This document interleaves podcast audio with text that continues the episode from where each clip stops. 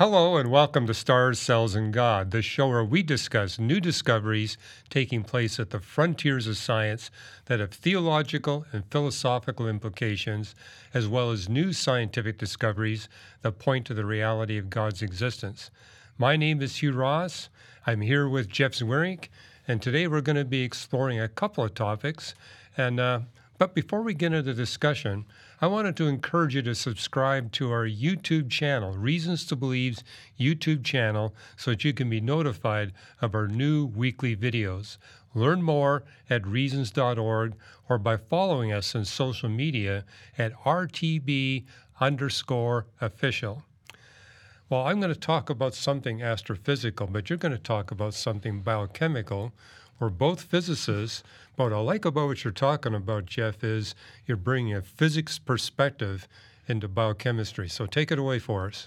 Well, yeah, I am talking about biochemistry, and the, the particular discovery is related to this kinesin 1 molecule, which is a molecule that transports stuff around the cell.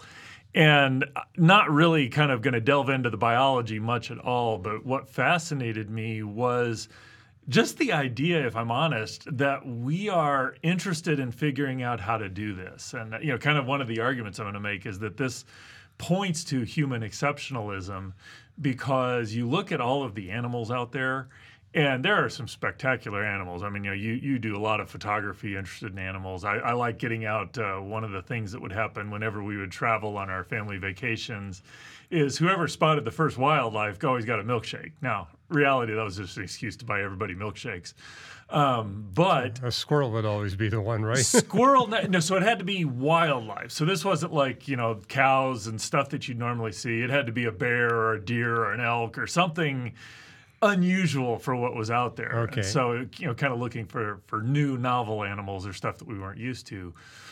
But in spite, I mean, uh, all the incredible animals that are out there and what they do. What strikes me about this is that we are seem to be uh, we are the only animal on the planet that not only says, all right, we need to survive, but we just go out and look and figure out can we figure it out almost just for the joy of discovering it.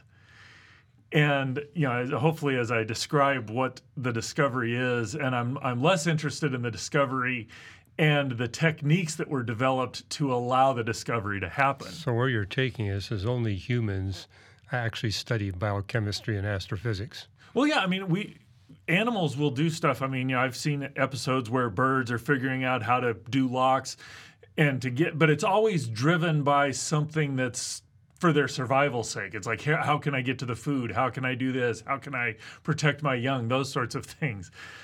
At the end of the day, what goes on in the biology of the cell really doesn't have a whole lot to do with our survival. I mean, if we survive for millennia without having any clue what's going on inside the cell or even that cells existed, but yet we not only have this capacity or, or interest in it, but we have this capacity to figure out how to do it. And that's what fascinated me about this because the particular molecule in question is kinesin 1. And again, this is a cartoon picture of it. And you've got these microtubule kind of highways that run throughout the cell. And these kinesin, this kinesin molecule uh, actually transport materials along there. And so what it'll do is it'll it'll have a load kind of up at the top there. And just for scale, I think that's about 17 nanometers up above the microtubule is the size of the load. So these are kind of like semi trucks on highways. Well, yeah, you could, I mean, you could use that analogy. The reason why I hesitate to call a semi truck is because the way we've gone in and tried to figure out what's going on with these things is all right, you've got this molecule, 17 nan- nanometers is not particularly large.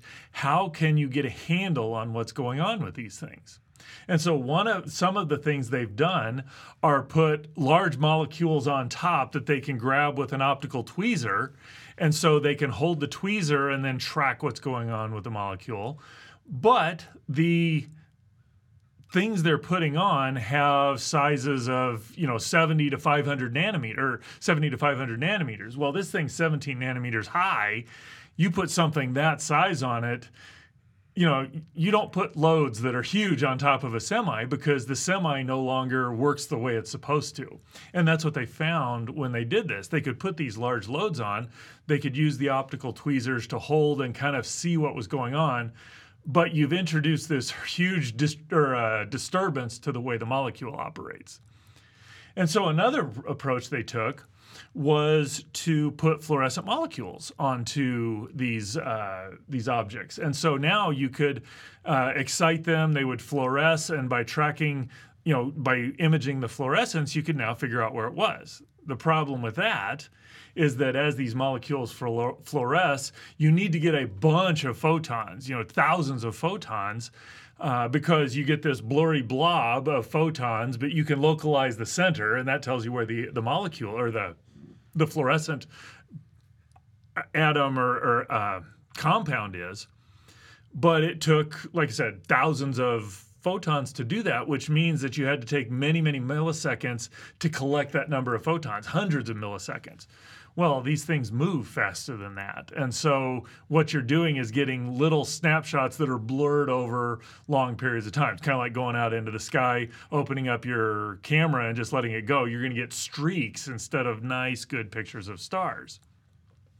And so this what they're wrestling with is how do we develop a technology or what can we do that allows us to see nanometer size resolution. So where where are the elements in the molecule or in this kinesin molecule with sub millisecond temporal resolution?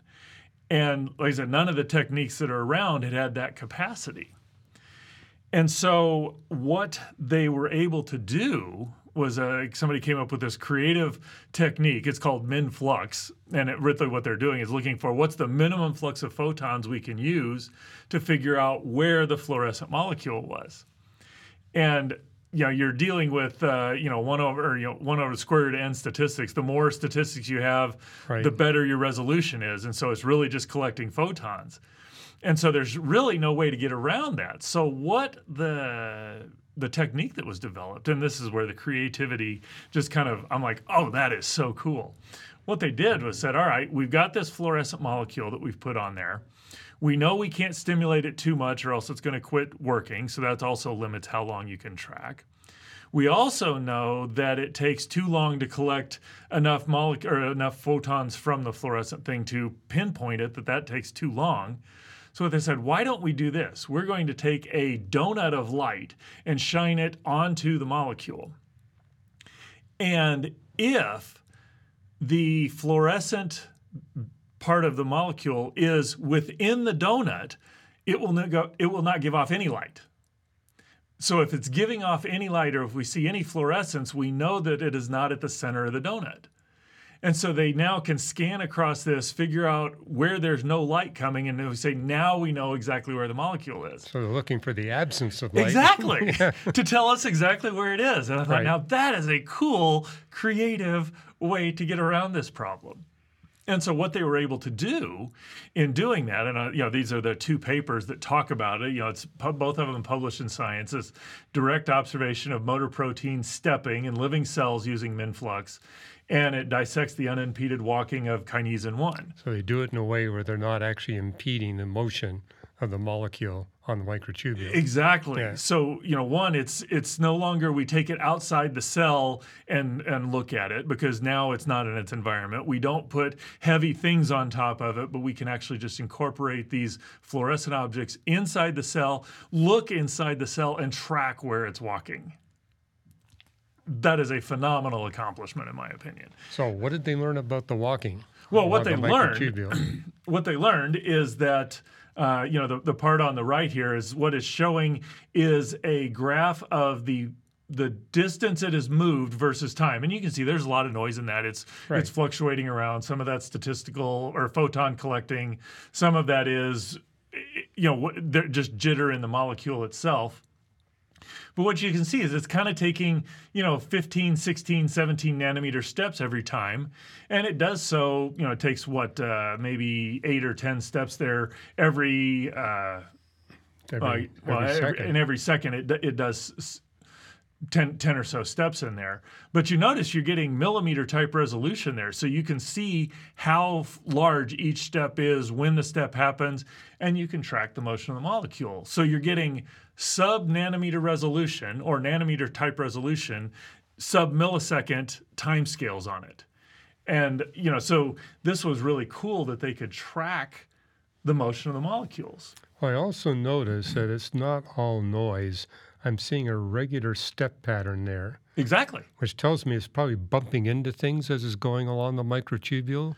Well, Or- actually, what you've got, so if you kind of go to the image on the right, what you've got here, these are the two feet. And so if we go back to the previous uh, diagram here, you know, which you've got these two pads on there, and the, the, those steps are where one of those pads displaces and steps here. Right, right. It, li- it delimits the. So you're actually able there. to see that moving from one part Yeah, of the microtubule to the other as it bumps over those molecules. exactly. That's incredible. And even more than that, what they were able to do is they were able to ta- attach a fluorescent molecule on one side of the kinesin molecule.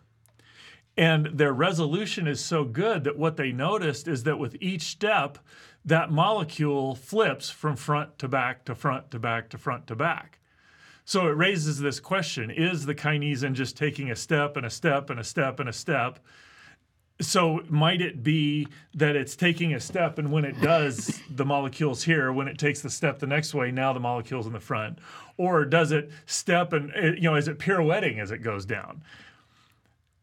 I mean, you think of what kind of questions we're asking here. That at the nanometer level of molecular motion, is this molecule spinning as it moves along? Is it just taking steps? I mean, this whole scenario just kind of screams, wow, look at the intricacy and the order and the design and the elegance of the cell, for one. But how is it that we are willing and able to invest so much resources to figure out this kind of minuscule, obscure fact that in all likelihood, once we figure it out, that's going to help us build better technologies and do things to benefit humanity. But at the end of the day, it really doesn't have an iota's worth of relevance to our survival. It's something, a great luxury that we have, but yet we're willing to invest the time and the energy to do it. And investing that time and energy is rewarding. It's it's almost like we're designed to be able to do this. And you know, that's kind of my point is that we are designed to do this. That this points to human exceptionalism as well as just the intricacy and design within the cell.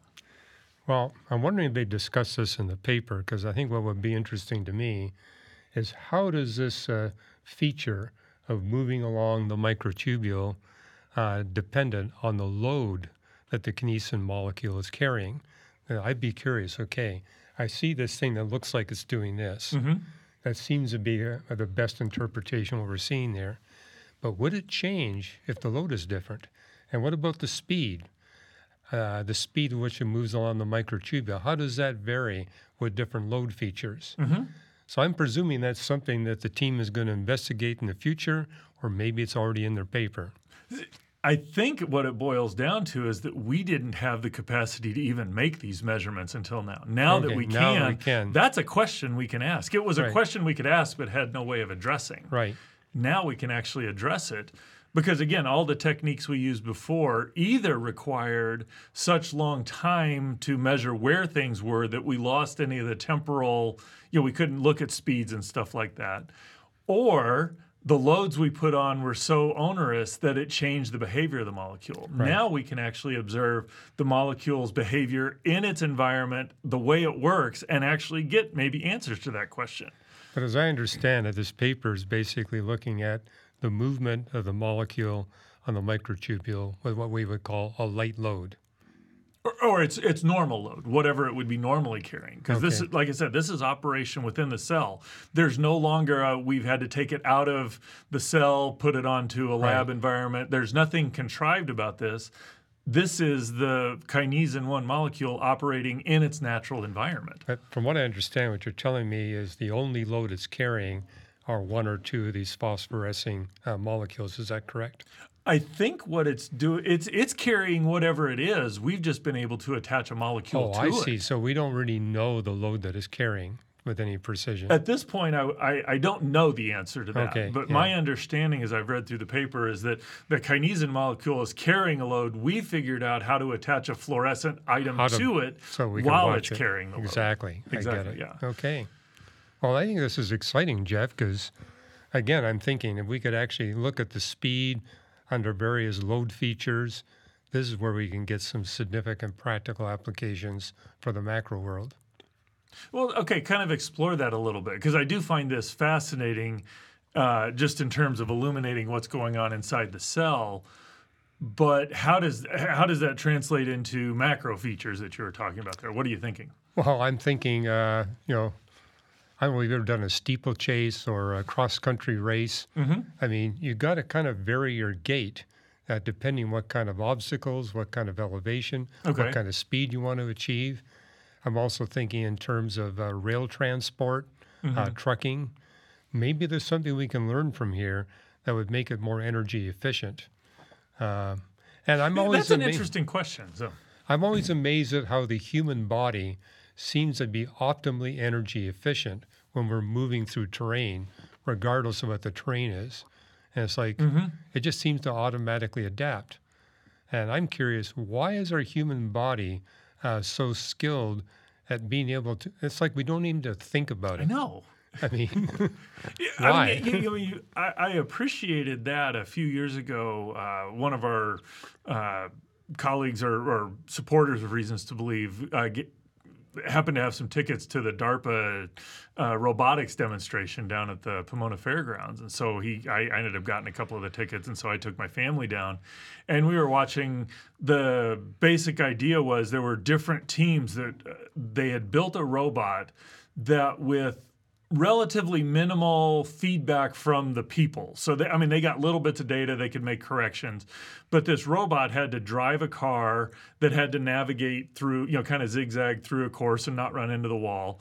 Had to get out of the car, walk over to a door, turn the knob, open the door, walk into the room, go over, cut, turn a valve off cut a hole in some drywall, walk across some uneven ground, and then climb some stairs. I mean, these are things that any five year old can, well, outside of maybe driving the car, any five year old just kind of intuitively knows how to do all those. You don't have to think about it. But yet, building a robot to do that was incredibly difficult because you've got balance issues. You've got where, you know, how do you sense the environment to know where you can step and adjust your foot?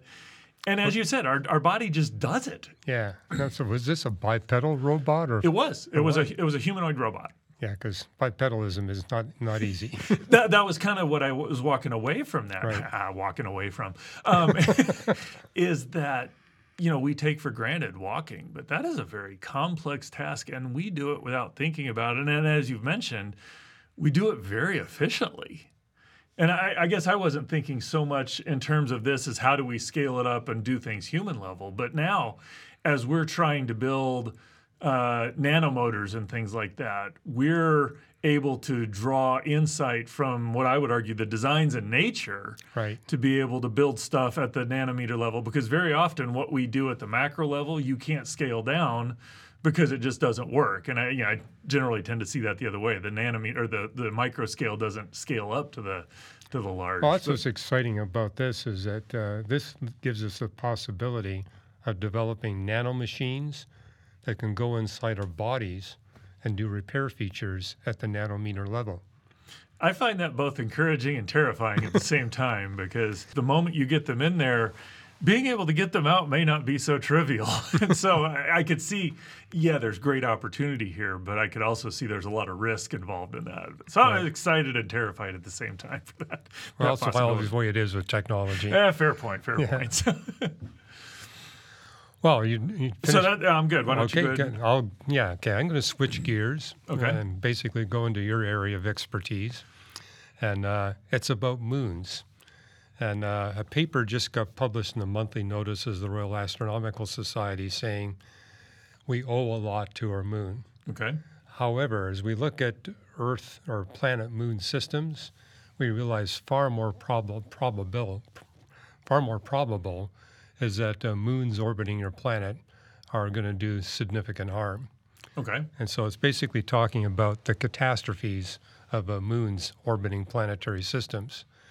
Uh, but the author, uh, Bradley Hansen, he begins by pointing out that we owe a lot to our moon. We're, we're orbiting a big rock, we're on a big rocky planet, but we're orbited by a gigantic rocky moon. And it's because the Earth moon system formed as a result of uh, two planets colliding with one another, leading to the formation of the moon. And uh, you know we're able to thrive here on planet Earth because of the huge ratio of the moon's mass to our planet's mass. It's you know about 1.13 percent, uh, and So just, so just for scale, I mean that that doesn't one one point one percent doesn't sound like a lot. I know there are larger moons in our solar system, but what makes that special? Well, in terms of the planet or the moon planet mass ratio, uh, the Earth moon system uh, has uh, an advantage of 53 times over the next known uh, biggest ratio. That's pretty The next biggest ratio is Titan and Saturn. Okay. Titan is more massive uh, than our planet, uh, but of course Saturn's way bigger. But the ratio of Titan's mass to Saturn's mass is 53 times less than the ratio of the moon to planet Earth. So it's not that our moon is larger than there are other moons larger in our solar Right. system, but they're orbiting much larger planets. Right. Which kind of makes sense that you get a larger moon because of that. Right, right. But it's because of that high mass ratio that we have a stable rotation axis tilt. It's also because of that high mass ratio that we've got tides uh, that make for very abundant life around the continental uh, shelves of the world, and also explains why a rotation rate has slowed down to 24 hours a day at the optimal time that the sun has maximum luminosity stability. So what was the? I mean, you say it's slowed down. What evidence do we have, or why do we think it's slowed down? Well, uh, the collision between the planet Theia and the proto Earth that led to the formation of a bigger Earth and the moon that spins up the rotation rate of the proto Earth. And uh, there's some debate as what that initial rotation rate was, uh, but something like two to three hours a day, Okay. and today it's 24 hours a day. So it slowed down significantly. It slowed down significantly, and the sun contributes to some of that slowing down, but the biggest factor by far is the moon. The tidal force is exerted by the moon. And the principle is this is that the moon being so close to the earth, that's gravitational pull on the near side of the earth is quite a bit stronger than the pull on the far side. And that acts as a brake on the rotation of planet Earth. Uh, but where So, that, so that's part of why, even though the moon is much less massive, because it's closer, that phenomena is larger for the moon than it is for the sun. Yes, because the sun is so much farther away. So, and you know, it's, it's just inverse square law. So, Right. uh, if you're close, it makes a big difference. Uh, and you know, if we had a rotation rate of 23 hours, which is what it was 150 million years ago. Okay. Uh, we would have a very different climatic environment than we have today. In what ways? Well, because the planet would be rotating more rapidly, you tend to get more laminar cloud formations Okay. which means you're not going to get an even precipitation fall or an even cloud cover over the whole of the planet. So is it laminar in terms of there are layers where it's going to be, or laminar in terms of bands like Jupiter has? Bands like Jupiter. Bands like Jupiter has. yeah, okay. because there'll be regions where you got high wind rotations. I mean, you see some of that around Antarctica because there's no continents to impede the flow. You get a rather uh, continual laminar uh, flow of Okay. wind and ocean currents. Uh, but because we have a 24 hour rotation rate, uh, that has been minimized. On the other hand, if you go to 25 hours a day, that means it's going to be hotter at 2 p.m. than it would be if it's 24 hours, and it's going to be colder at 2 a.m. And so, and that temperature difference uh, would be difficult uh, for not just human beings, but for all life. right. And so 24 hours a day is optimal for human global civilization. But the amazing thing is the moon slowed down our rotation rate to that optimal level at the same time that the sun's luminosity stability hit its optimal level. They both coincide. And so uh, what Bradley Hansen did is say, you know, this is these are amazing features uh, that we have because of this big moon uh, orbiting our rocky planet. But his real interest, and most of the paper is saying, what would be the case for extra solar planetary mm-hmm. systems? Right. And saying, we already know if you want to have a rocky planet where it doesn't lose all of its water and atmosphere because of the you know intense particle radiation of its star when the star is young, you're going to need a big moon. Okay. The big moon basically means that it has to be close. Mm-hmm. A big moon close to a relatively small rocky planet means you'll get a coupled magnetosphere, Right. which will prevent the sputtering away of water uh, from uh, the uh, planet and its atmosphere. That that's a fairly new discovery too, has it? It's not a been? new I remember discovery. You writing about that not t- not too Right. long ago. Well, Bradley Hansen made note of that, Okay. saying, hey, you know, this is a new habitability feature. Mm-hmm. But he says, here's the problem. Uh, given that we know this is a requirement for life on a planet, what's going to be the normative when you've got a rocky planet orbited by a large moon? Mm-hmm. And so, uh, what I've done in an article I'm writing on this is saying, well, what's the situation for our moon? It's spiraling away from the Earth. Mm-hmm. But right now, it's spiraling away at about 3.8 centimeters per year. And that's going to continue. And eventually, it's going to result, because of the moon's tidal forces on the Earth, and not only the moon being tidally locked to the Earth, but the Earth being tidally locked uh, to the moon. Okay. But given the slow rate at which it's receding away from the Earth, we're looking at a long time in the future before that happens Right. somewhere between 40 and 50 billion years. Mm-hmm. However, what happens is you get that tidal locking, but there's still some inertia in the outward motion. So the moon actually goes a little bit past uh, that distance where you get the tidal locking. And what happens is you get a reversal of the movement. So instead of the moon going out, it now switches directions and moves in. Okay. And if you wait long enough, which would be a little more than 55 billion years, the moon crashes into the Earth. And we'd all realize that would be a bad situation for life on planet Earth. But hey, I, I don't think Earth's going to make it fi- 55 billion years well, in that's the the first point place. that Bradley makes. He says, long before that happens, the sun becomes a red giant star and incinerates both the Earth and the moon. right. So he says that scenario won't happen. However, he said for extraplanetary systems, extrasolar planetary systems, uh, you've got a much higher probability. Basically, it says be- So, so this is like a scenario around a red dwarf star where you've got an Earth-sized planet where somehow you find a get a, a moon-sized moon as well. So in a situation like that, where that star is going to be stable for 50 to 60 to 80 billion years, this sort of scenario now starts to play out. yes, although he says uh, it's highly unlikely that we're looking at 40 to 50 billion years Okay. uh, for exoplanetary systems. So he's basically looking at a, a random population of planet moon systems where you got a rocky planet orbited by a big moon. And he says, no, that's highly unlikely to start with. right. You know, because we look at Venus, it doesn't have any moons. Mars has got a couple of tiny ones that it captured. Right. And so Earth is an anomaly. But he says, realizing this is a habitability requirement, let's just simulate a population of uh, these planets colliding such that you get a rocky planet orbited by a big moon. Right. And he says, what are the most likely scenarios? And he basically points out you get two highly likely scenarios uh, where the moon spirals away from the planet, but at a higher rate than what we see for the Earth moon system Okay. which means the reversal point happens a lot sooner than 40 to 50 billion years. What, what's a lot sooner? Are we talking 30 billion years or are we no, talking 2 we're talking years? like uh, something like half a billion Half a billion. Okay. So 4 billion noticeably, years. Yeah, noticeably, noticeably shorter. But he says even more uh, unlikely is the planet spirals away from the Earth, gets outside the Hill sphere of the Earth, and now becomes uncoupled Mm-hmm. uh, from the Earth. Okay.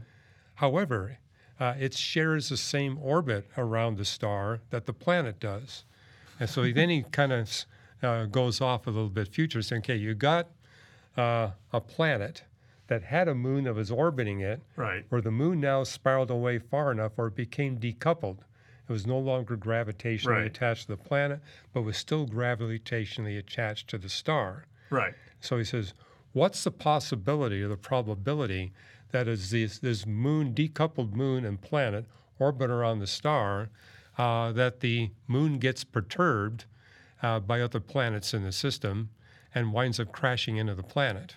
I would bet it's pretty highly likely. It is. Yes, it's highly likely that will happen. Right. And so that's kind of the theme of the paper that he published in the monthly notices of the Royal Astronomical Society.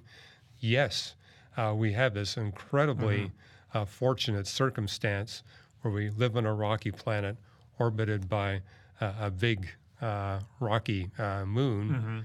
Uh, however, if we look at what we would presume would be a random population of uh, planet moon systems where the planet is rocky and the moon is big, all of which form similar to a collision between Theia Right. and the proto Earth, it's highly unlikely you're going to get a stable system like the Earth moon system. Right. Far more probable it'll be unstable.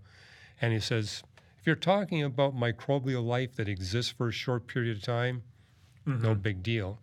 But if you want advanced life, you need a long history of life. And he says the problem is the likelihood is you're going to get a collision of this big rocky moon with the planet long before uh, life is uh, you know sufficiently uh, abundant and diverse and uh, enduring on the planet where you can get the equivalent of advanced life. So he says this is another habitability requirement, at least for advanced life Right.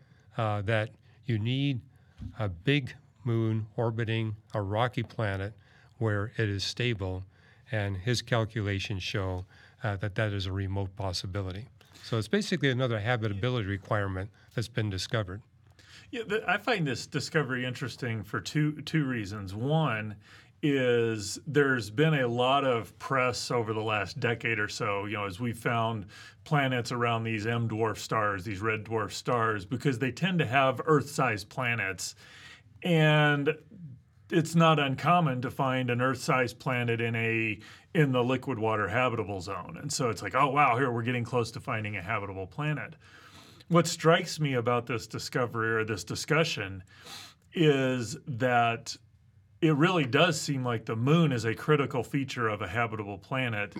And it makes sense why you have more Earth sized planets around these smaller stars because it seems like the larger a star is, the larger the planet it makes. Right, You know, you tend to not have any Jupiters around these pla- or around these M dwarf stars right, uh, or it's less common, I guess I'll say it that way. And so the fact that we've got more Earth like planets, that makes sense.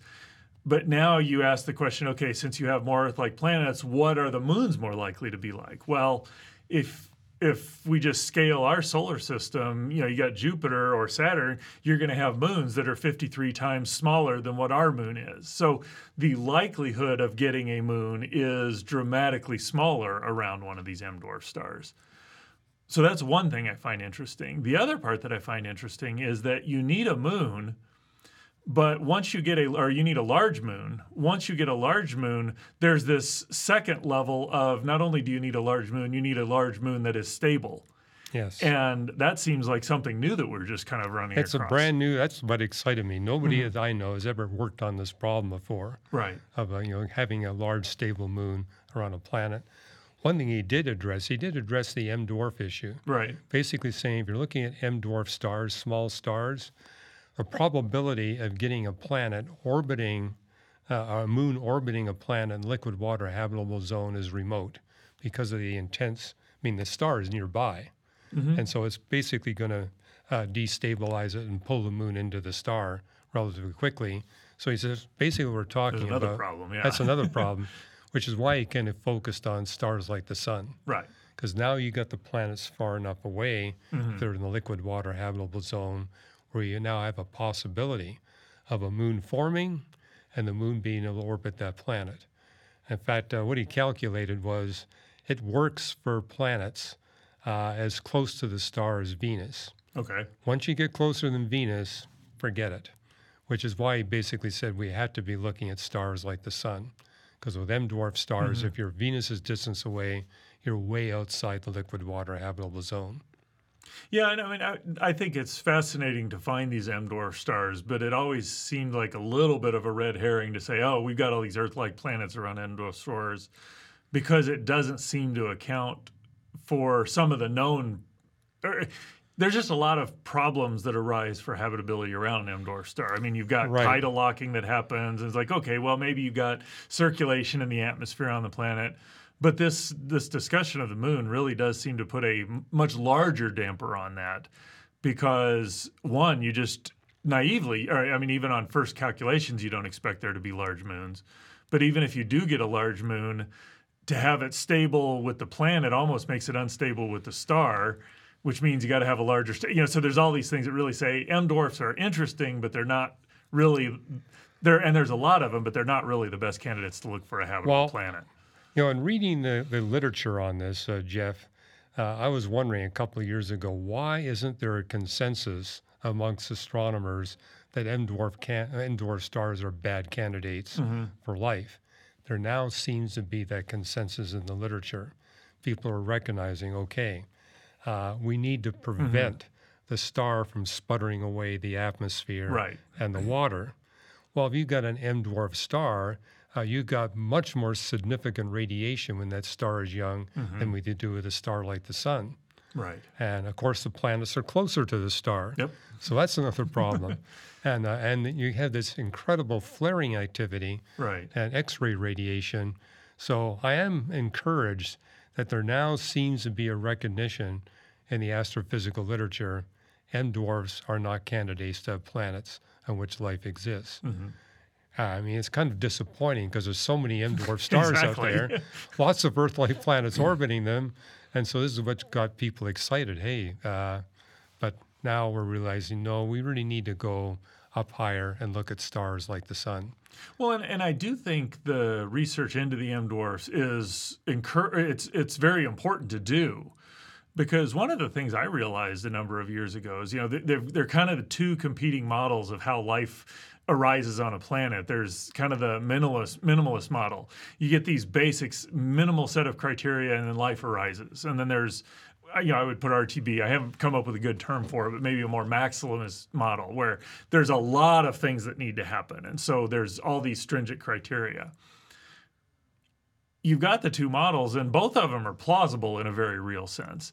But really, the way to test them is to find scenarios in between Earth and something that's clearly uninhabitable to find as many scenarios in there where it's closer or something looks good. So finding M dwarfs that are in the habitable zone, liquid water habitable zone with an atmosphere where they might have the right temperature, that's important because if we can now find planets like that and see whether they have life, that gives us data to decide which of those instead of just making calculations, if you will, about what we think. Well, uh, I like what you're saying in this sense that uh, I see in the astrobiological community the focus on trying to find places where life can exist.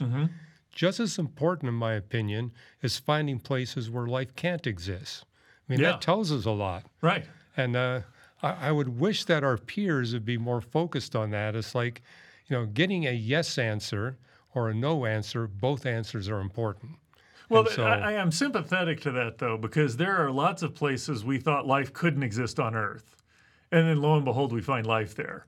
And so that's what I think the challenge is: is until we can actually determine whether there's life on a planet or not. And that's just going to, yeah, I mean, you you and I both know that's just going to require more sensitive telescopes, better instrumentation, all this sort of stuff. So I think it's a a fascinating problem that probably won't be solved in my lifetime. And but I do think even I, all that to say is that this research on these M dwarfs is really important, even though I don't think they're going to be good candidates for life, because being able to ascertain whether there's life there or not is a big piece of data that would really weigh in in favor or in Yeah, in one sense, uh, I think the evidence is to the point where we can rule out M dwarfs, but coming up with more evidence to rule them out even more definitively, that's important to do.